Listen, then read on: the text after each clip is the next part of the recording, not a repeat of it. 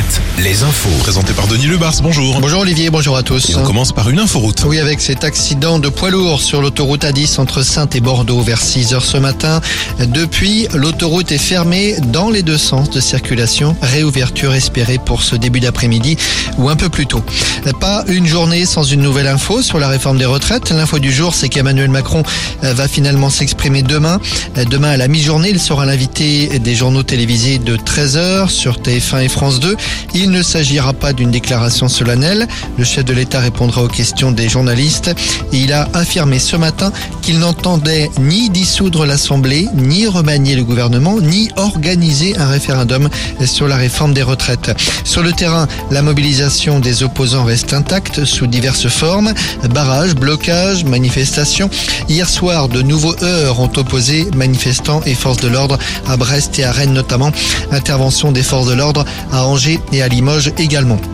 Sur les routes, trafic très difficile ce matin, notamment sur les rocades de Rennes, de Nantes et de La Rochelle, mais les barrages ont été levés dans la matinée. Et puis le carburant, le terminal pétrolier de Donge a été débloqué par les gendarmes mobiles la nuit dernière, même opération près de Marseille, à Fos-sur-Mer. L'heure est grave, c'est le titre du communiqué publié ce matin par les maires de quatre communes de Vendée, les Sables d'Olonne, Noirmoutier, Saint-Gilles-Croix-de-Vie et l'île-Dieu. L'heure est grave pour nos pêcheurs, disent-ils, en réaction à cette décision prise par le Conseil d'État.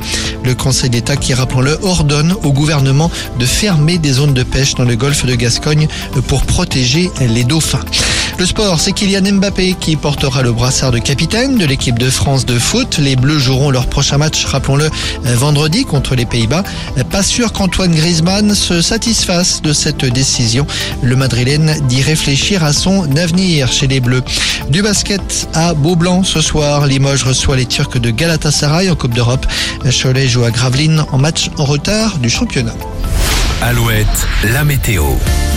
Après la grisaille et les pluies faibles de ce matin sur certains secteurs, une lente amélioration. C'est un ciel partagé qui nous attend pour cet après-midi avec de belles éclaircies, des températures maxi de 13 à 16 degrés.